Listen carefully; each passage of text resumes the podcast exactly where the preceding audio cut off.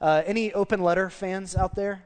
Open letter fans, maybe not. Uh, open letters are kind of a popular thing in our culture right now. It's like if you uh, want to throw shade, as the young people say, uh, if you want to throw shade on someone, if you want to uh, get upset about something publicly or uh, maybe complain about a particular individual, all you have to do is instead of having a conversation like we used to, face to face, you can just post an open letter online and everybody can read it.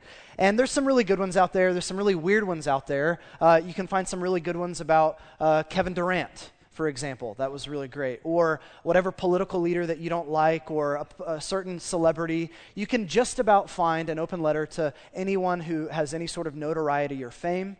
And not all of them are, are bad or just kind of throwing people under the bus. Some of them have had actually profound impacts uh, on our culture. Uh, one in particular I'm thinking about Martin Luther King's letter from a Birmingham jail was really, really impactful on our culture. He wrote this letter from jail, and he wrote it, it was an open letter to fellow clergymen uh, for basically being unwilling and refusing to stand up against racial injustice. So, not all open letters are bad. There's some really good ones out there. That's a great example of a profound open letter. Here, here's an example of an open letter that's on the opposite side of the spectrum. This, this one's not profound and this one's not important, but this one was posted online and I thought it was pretty funny. Uh, it's titled An Open Letter to My Garbage Neighbors. I'm just going to read this to you. Dear neighbors who were partying last night, being loud in your own apartment is one thing, but letting Becky stumble around, slur yelling in the hallway at 3:30 is another. 3:30 a.m. I understand that Kristen is excited about her new stewardess job at Air Canada, but she needs to tone it the expletive down. Because your neighbors are trying to sleep, and quite frankly, we all know that WestJet is better, anyways. Have fun with those terrible benefits, Kristen. And while it's super tragic that Jen found out Chad has been cheating on her, and only a few days after they did that couple's sleigh ride in Canmore, nobody wants to hear about it at 4 in the morning. Now my cat's awake. He's wondering what is going on, and I've got to explain to him why Tracy is so upset about the way Gilmore Girls season 8 ended that she feels the need to wander the hallway of our apartment building yelling about it right now. You must not have heard the battle cry let out at exactly 3:37 a.m.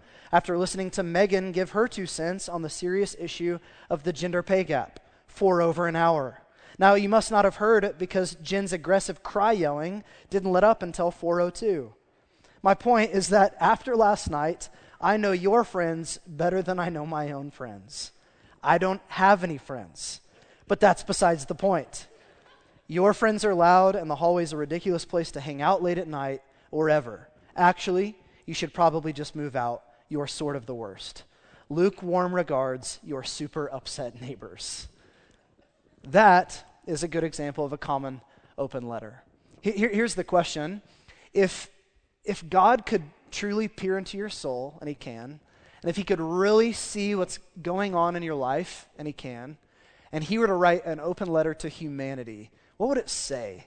What would it sound like? Some of you, you walked in this morning and, and you really do believe if God could write a letter to you, if he could, if he could kind of just open up and be honest and tell you how he really feels, it would probably sound a lot like that angry rant of an open letter that I just read. That's probably your view of, of how God would speak to you. How would God communicate to us if he could write an open letter? Well, we don't have to wonder because Hosea 11 it really is an open letter from God to humanity. It really is God uh, communicating to us. But here's, here's what's bizarre. Instead of it being an angry, aggressive rant where he lashes out at all of our brokenness and all of our sin, instead of it being like that, it's one of the most shocking, intimate, and vulnerable things that God has ever said in the Bible.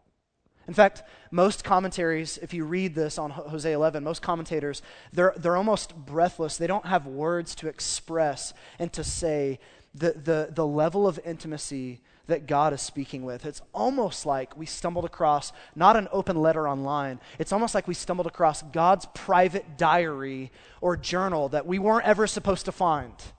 That He wrote some stuff about us that He didn't want anybody else to see except he's, he's put it here for us to read together.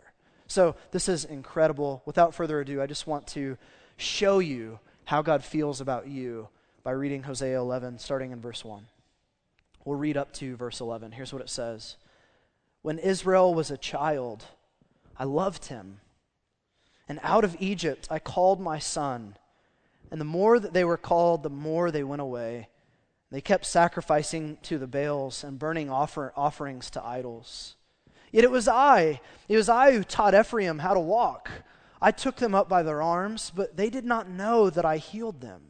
I led them with cords of kindness, with the bands of love, and I became to them as one who eases the yoke on their jaws, and I bent down to them and fed them. They shall not return to the land of Egypt, but Assyria shall be their king, because they have refused to return to me. The sword shall rage against their cities, consume the bars of their gates, and devour them because of their own counsels. My people are bent on turning away from me. And though they call out to the Most High, he shall not raise them up at all. How can I give you up, O Ephraim? That's another word for Israel. How can I hand you over, O Israel? How can I make you like Admah? How can I treat you like Zeboim? These are two different cities that got destroyed along with Sodom and Gomorrah. How can I treat you like these cities? And then listen to this My heart recoils within me. My compassion grows warm and tender. I will not execute my burning anger. I will not again destroy Ephraim, for I am God and not a man, the Holy One in your midst, and I will not come in wrath. They shall go after the Lord. He will roar like a lion, and when he roars, his children shall come trembling from the west. They shall come trembling like birds from Egypt, and like doves from the land of Assyria. And I will return to them I will return them to their homes, declares the Lord. So, this is bizarre, and I just want to pull out three things. The way God feels about humanity, if He could be completely, totally honest and just open up His heart before you and lay it bare, there are three things that I want you to see that He says in this passage that are just breathtaking. Here, here's the first one I want you to notice the fatherly nature of God's love, the fatherly nature of God's love. Will, you take a minute and just think about the various uh, relationships and pictures in our world that God could have pointed to to try to express the way He feels about us? There's lots of options in our world. Uh, God could have pointed to uh, the relationship between a slave and a master and said, That, that right there is the way that I feel about you.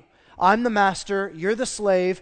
Do what I want you to do. Don't complain about it, don't fuss about it. Just here's the rules, just do it because I'm the boss and you're my slave, you're my servant. God could have pointed at that relationship and said, Yep, that's it. That captures the essence of how I feel about humanity.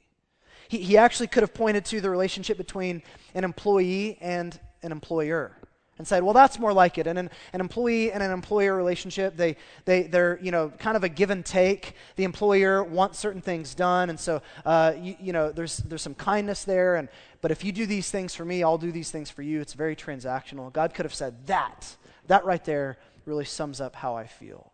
He could have picked the relationship between a government and its citizens and said, well, that really, that gets more at it right there. The, the government creates laws and rules, and, and, and if you just pay taxes and try to be a good person and do the right thing, then you can live here and everything's going to be okay. Maybe God could have said, that's really what it's like, but he doesn't pick that. He doesn't pick any of those things. In fact, he doesn't even pick the relationship between a brother and a sister or between two good friends and says, that's it right there. Now, the picture that he picks, and there's two in Hosea, that are breathtaking. The first one is the relationship between a husband who is madly in love with a wife who repeatedly is unfaithful on him. And God sees that and he says, That is how I feel about humanity. A husband who can't help but love his wife despite the ways that she is repeatedly unfaithful, chronic adultery, running after other lovers. And in Hosea 11, we get another picture of the way God feels. And this one is so bizarre.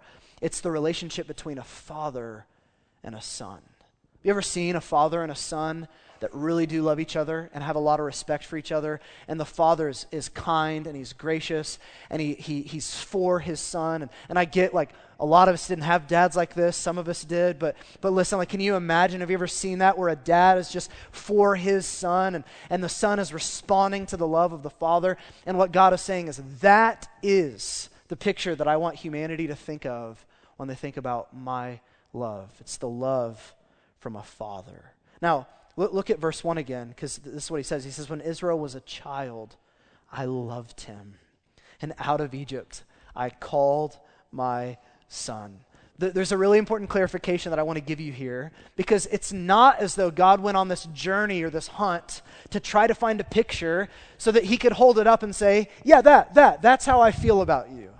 No, it's not that at all. Um, God isn't finding, He's not like stumbling across a dad who loves his son and goes, Wow, that's amazing. That reminds me of how I love humanity. It's actually the opposite that God has always been and is a loving father that God has existed in this, this Trinitarian unity, one God with three persons, Father, Son, and Spirit. And before you were made or anything was made that was made, God has always been a Father who has loved his Son, the second person of the Trinity. And God actually created out of that this relationship and this dynamic between a father and a son just to show you how he feels about you. There's a great book uh, by a guy named Michael Reeves called Delighting in the Trinity, where he, he tries to help you understand this idea, and he talks about God as Father. I just want to read a little passage from that. He says, So, what does it mean that God is a Father? Well, first of all, it does actually mean something. Not all names do. My dog is called Max, but that doesn't really tell you anything about him. The name doesn't tell you what he is or what he's like. But if I can make the jump, the Father is called the Father, listen, because he is a father. And a father is a person who gives life, who begets children. Now, that insight is like a stick of dynamite in all our thoughts about God. For if, before all things, God was eternally a father, then this God is an inherently outgoing, life giving God. He did not give life for the first time when he decided to create. From eternity, he has been life giving. So before you were made or the world was formed, God was inherently a loving father towards the Son, Jesus, giving of himself, pouring out his love. And here's what's really bizarre He actually created the relationship between a dad and a son just to try to give you a little glimpse of how he feels about you. He created the relationship between a mom and, and, and her child just to give you a little glimpse of how he feels about you. That's why he made moms and dads, just to, to help you understand the way that he feels about you, right? It, it would be weird if I went up to my dad and I said, I have, or you have my smile, right? That'd be weird. He'd be like, no, dummy, you have my smile right? I was the one that, that had you, and, and you took after me. You have my smile. And that's what God is saying here. He's saying, listen, it's not that you look at your child and go, huh, that's interesting. I wonder if God saw the way that I feel about my child and thought, I love humanity like that. No, no, no, no, no. He actually felt such deep, profound love that he's like, I've got to create some relationship, some dynamic, a father and a son relationship, so that they might get a glimpse of how I really feel about my people. Now, here, here's the question What do you have to do to get God to be loving towards you like that? Here's the lie that is really common in Oklahoma in our culture. The lie in Oklahoma is that you could get God to love you if you try really hard. If you clean up a few things about your life, if you would adjust a few things internally and get over a few different uh, struggles and addictions that you have, if you could just fix a few things, God would really love you. He kind of likes you, he kind of can stand you. He, he, he's a little off put by some of the things that you do. But if you could just get your act together, then God would be a loving father towards you. And I just want to say that nothing could be further from the truth out of Hosea chapter 11. Look at it, verse 1 again. It says, When Israel was what? A child. I loved him and out of Egypt I called my son. He talks about Israel being a child and, and bondage, enslaved in Egypt. Uh, have you ever been around a child before? Silly question. Yep, we all have. Uh, here's what's so crazy about children they can't do anything for you. We have a six month old, a little boy named Bear, and love him to death. But can I just be honest? Bear does not help me with the bills at all. He doesn't contribute to the family. He literally just sits around, he cries, he robs me of sleep, he makes a mess. The other day, he had, and this is true, the worst blowout in the history of his existence. And I can actually say that. Like, it was so bad. It's one of those that you're like, I'm just going to cut the clothes off and throw them in the trash. It's not even worth trying to get it over his head. We're just going to, you know, slice these right away and never see that or burn them in the backyard, right? It was all up his neck and back. It's like, oh, what have we brought into the world? And yet, here's the thing every time I look at Bear, every time I, every time I see him, my heart, it, it bubbles over with joy and affection and love. It really does. He's a child. He doesn't do anything for me. But that's not the point. He's my child. That's why I love him. Does that make sense? You don't have to do anything to get God to love you this way. Hey, let me tell you something that's even more shocking. Maybe you walked away from church. Maybe you've walked away from Jesus. Maybe this is your first time back in a long time and you're wondering, could he ever welcome me home? He has never stopped feeling this way about you. He just hasn't. Because fathers don't stop loving their kids. He says, when Israel was a child, I loved him. When they were in Egypt, what could they do in Egypt? Nothing. They were slaves. They couldn't give God anything, they couldn't bargain anything. They were bankrupt. They, they had nothing. And God said, Yep, that's when I loved you, when you were slaves and when you were a child. That's when God loves you. Listen to Deuteronomy chapter 7, verse 7 explain this reality. God says, It was not because you were more in number than any, any other people that the Lord set his love on you and chose you, for you are the fewest of all peoples. But, why does God love us? It is because the Lord loves you. And it is keeping the oath that he swore to your fathers that the Lord has brought you out with a mighty hand and redeemed you from the house of slavery, from the hand of Pharaoh, king of Egypt. Why does God love you? Here's the scandalous truth He loves you because He loves you. Unbelievable. The fatherly nature of the love of God. That's Hosea chapter 11. God wants to write a letter to you. He wants to open up the, the core of His heart to you, the window into His soul. And what He wants to say is, I love you like a father would love a child. Here's the second thing I want you to see it's not just the fatherly nature of, a, of God and his love, but I want you to look at the involvement of God's love. Notice what Hosea 11 goes on to say. Look at verse 1. When Israel was a child, I loved him, and out of Egypt I called my son. And here's the tragedy. But the more they were called, the more they went away. And they kept sacrificing to the Baals and burning offerings to idols. Yet it was I who taught Ephraim to walk I took them up by the arms, but they did not know that I healed them. I led them with cords of kindness, with bands of love, and I became to them as one who eases the yoke on their jaws, and I bent down to them and fed them. Another translation in the Hebrew uh, basically doesn't say yoke, it says uh, coddling, and it's talking about, uh, take, or a suckling. It's talking about a suckling baby, an infant, and putting that infant up against your cheek. And what God is saying is, You are the little infant that I pressed up against my cheek in love, and I fed you but you kept running. And then look at verse 8. And then notice the pain in the heart of God. How can I give you up, O Ephraim? How can I hand you over, O Israel? How can I make you like Admah? How can I treat you like Zeboim, these cities that God destroyed along with Sodom and Gomorrah? How could I destroy you? My heart recoils within me. My compassion grows warm and tender. Do you know the uh, story in the New Testament about the prodigal son? The father had two sons. One of them was obedient but overly religious. Uh, the other one was basically so broken on the inside that he looked his dad in the eye and he said, I wish that you were dead because all I want is the inheritance that you have. And so, would you just go ahead and give me the inheritance? I, you're, you're in effect dead to me, and I just want your stuff. And so the father heartbreakingly gives his son the inheritance, and the son leaves the house and he runs from home and he goes and he spends it on, on prostitutes and just kind of partying and enjoying life. And it leads in this broken, broken way. Hosea 11 is the Old Testament version of that story. God is saying, I'm your father, and I, I was with you when you were a child, and I loved you, and I, I've, I've provided for you, and I've fed you, and, and I took care of you, and I pressed you up against my cheek, and, and my heart was just so filled with joy when I look at you, and you repeatedly leave every time I call.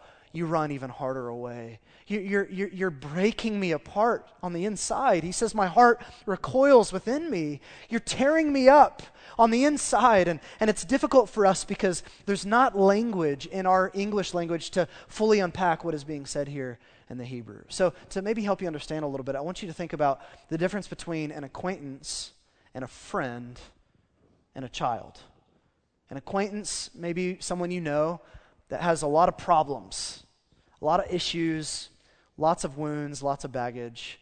If you know someone that has a lot of problems and is uh, just filled with issues, chances are, and I, this is confession, if you're anything like me, you'll try your hardest to avoid that person, right? A little moment of honesty for all of us to participate in. You'll look at that person and be like, you know what? I'm already on Facebook. I don't need more drama.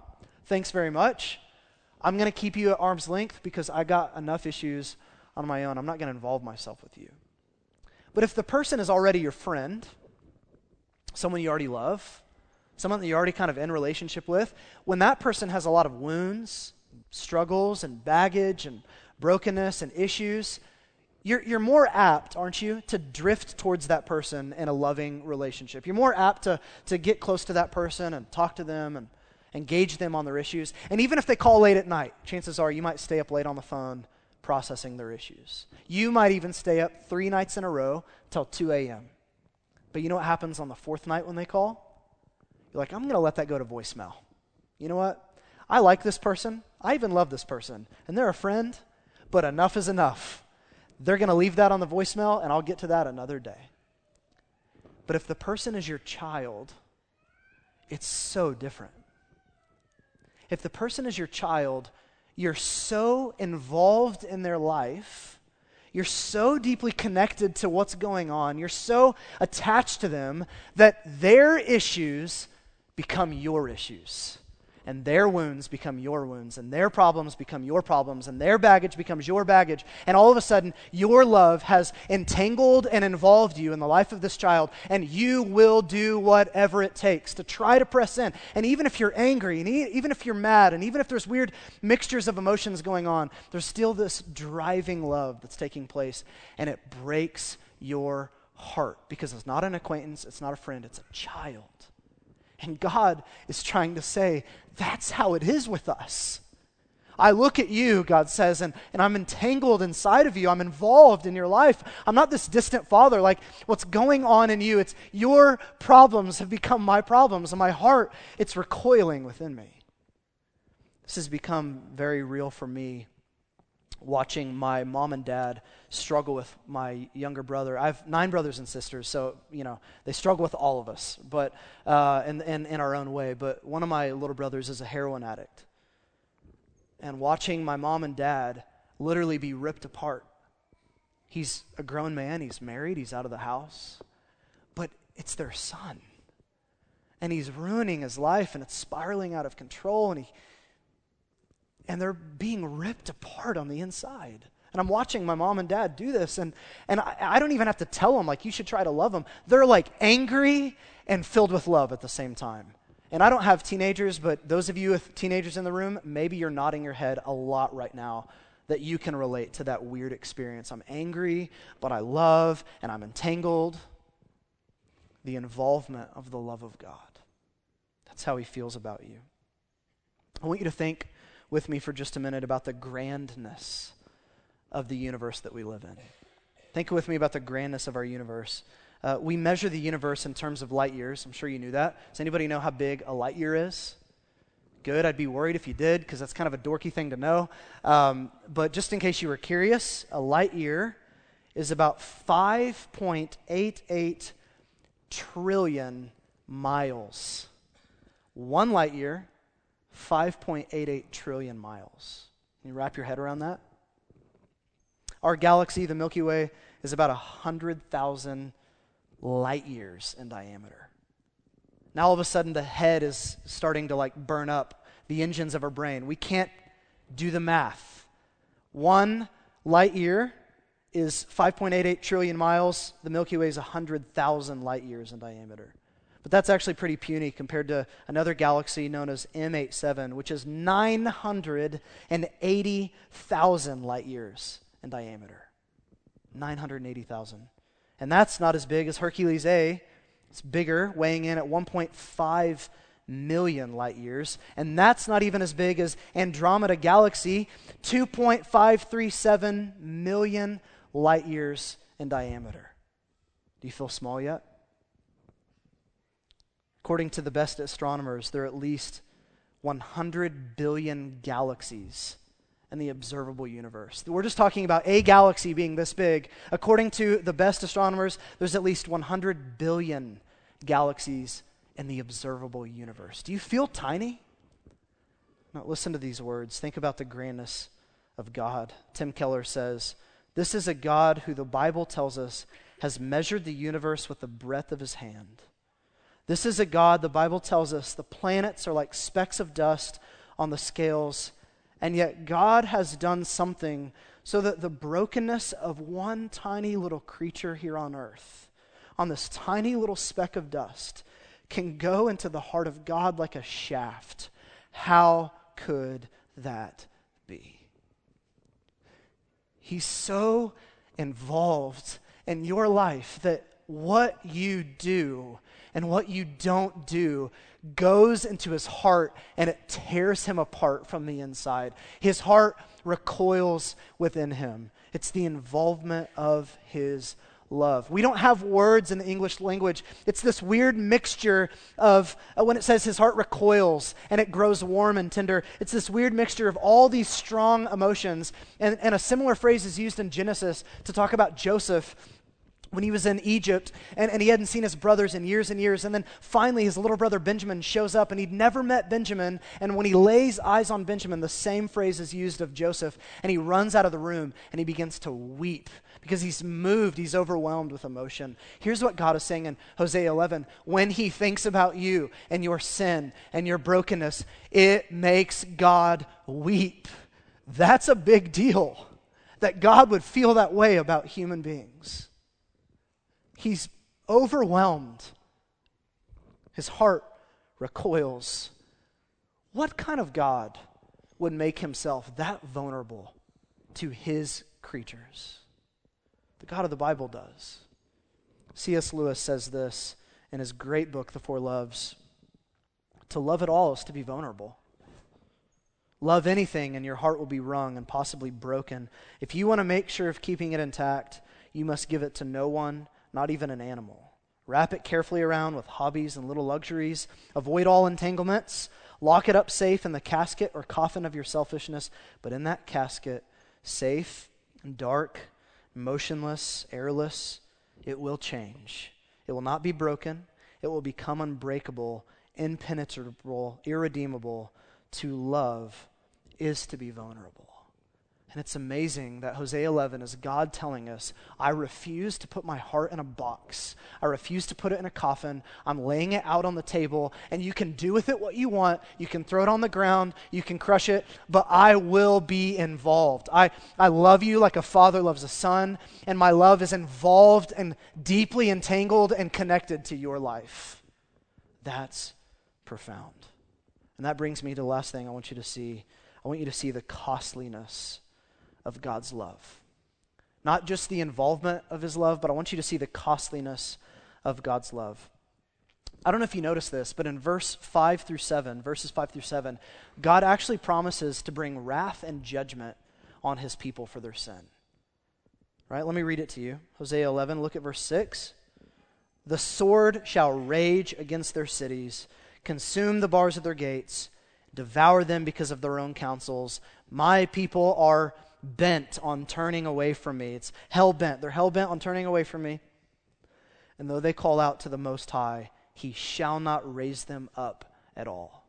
This is the angry side of a parent. I'm done. I'm just done. I'm angry. You've done so much damage. I can't do this anymore. And then look at this. In verse 8 and 9, he promises miraculously that he won't bring his wrath Look at this. He says this in verse 9 I will not execute my burning anger. I will not again destroy Ephraim, for I am God and not a man, the Holy One in your midst, and I will not come in wrath.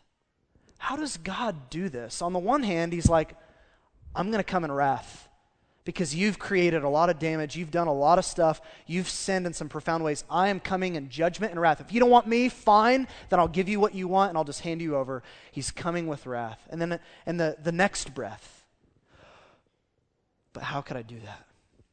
How could I give you up? How could I pour out my wrath on you? No, I'm not going to. I'm not going to. I'm not going to come in wrath. How does Jesus, how does God solve this divine dilemma that he feels. Because on the one hand, he can't just forgive you and just sweep the sin under the rug of the universe, pretending like it never happened and kind of move on like it was no big deal because he's so holy. He's like the burning sun. You can't touch the sun and not burn up. God is that type of holiness. You can't just come up to him with your sin and him go, Yeah, it's no big deal, it's fine. He's a burning flame of holiness. He has to punish sin. But on the, the other hand, he's not just a judge, he's a lover and he has to love. He's unwilling to not love. How does he solve this divine dilemma? I, I, have to punish you, but I have to love you. Here's how he does it he does it in the cross of Jesus Christ. God, in the most incredible, gracious act in human history, he enters our world and becomes even more involved and entangled in our lives. He literally becomes human and he lives the perfect life that we never lived. In fact, it's interesting. Matthew 2 in his gospel quotes Hosea 11 to talk about Jesus. It's all about Jesus. And here, Jesus lives the perfect life that Israel didn't, that we couldn't. And he goes to the cross, and this innocent Jesus who did not sin he takes wrath upon himself and sin upon himself and shame upon himself so that he can be both just and loving because he's unwilling. He's unwilling to pour wrath out on us. He would rather absorb it in himself than see you suffer. That is the grace and love of Jesus on the cross. He is saying to you, I would rather me take the pain and absorb the hurt and, and, and deal with all of this and take your shame and sin so that you, in its place, could only have love, could only have grace, could only have forgiveness. People ask all the time, they say, they say, why, why can't God just forgive? If God is God, if He really is God, if He has all the power, why can't He just snap His fingers and forgive? Why does Jesus have to die on a cross? That makes no sense. Is it like God kicking the dog to feel better about us? I mean, I don't understand what's happening there. Well, here's why it's because real love and real forgiveness is always costly. Here's what I mean if someone drives their car into your house, on an accident. They drive their car into your house. Maybe a friend that you know accidentally drove their car into your house. You have two options. Option number one, you can withhold forgiveness and say, you know what, you've got to pay for that. You've got to pay for that. There's some damage here, and that's on you. Or option number two, you can forgive them. But if you truly forgive them, and you truly release them and you truly love them and, and say, you know what, I'm going to, I'm going to release you of, of, of this mistake and of this accident that just happened, if you really do that, that means that you have to pay for the repairs to get your house done, or else your house is going to be broke. Someone's got to pay the debt. Someone's got to pay the price. Someone's got to fix it. And you know this on a relational basis. If someone hurts you, you can withhold forgiveness and make them pay, or you can you can actually forgive them. But if you really forgive someone, then what you're saying is, I'm going to absorb all the pain internally, all the hurt, all the stuff that you've said. I'm absorbing it so that you can be released. What Jesus is doing on the cross is he's saying, I would rather absorb the pain. I'd rather absorb the hurt. I'd rather absorb the sin so that I could release you of that. Hosea 11 is God processing out loud, almost in a diary like fashion. He's writing to humanity How can I give you up? What do I do with you? I, I, my heart's broken inside. And the loud, resounding answer is Jesus crying out on a cross It is finished. I've loved you and I've been just and I haven't swept your sin under the rug, but I'm your father and you're my child. That's the statement from God on the cross. So, where do we go from here? What do we do with this? Well, here's what I want you to do. Would you take a second and stand with me?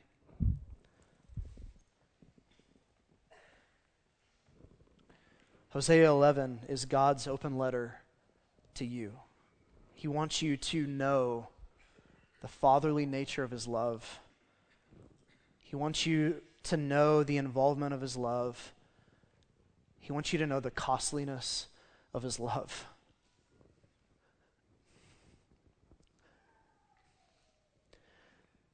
This does two things for us. On the one hand, this love absolutely humbles us.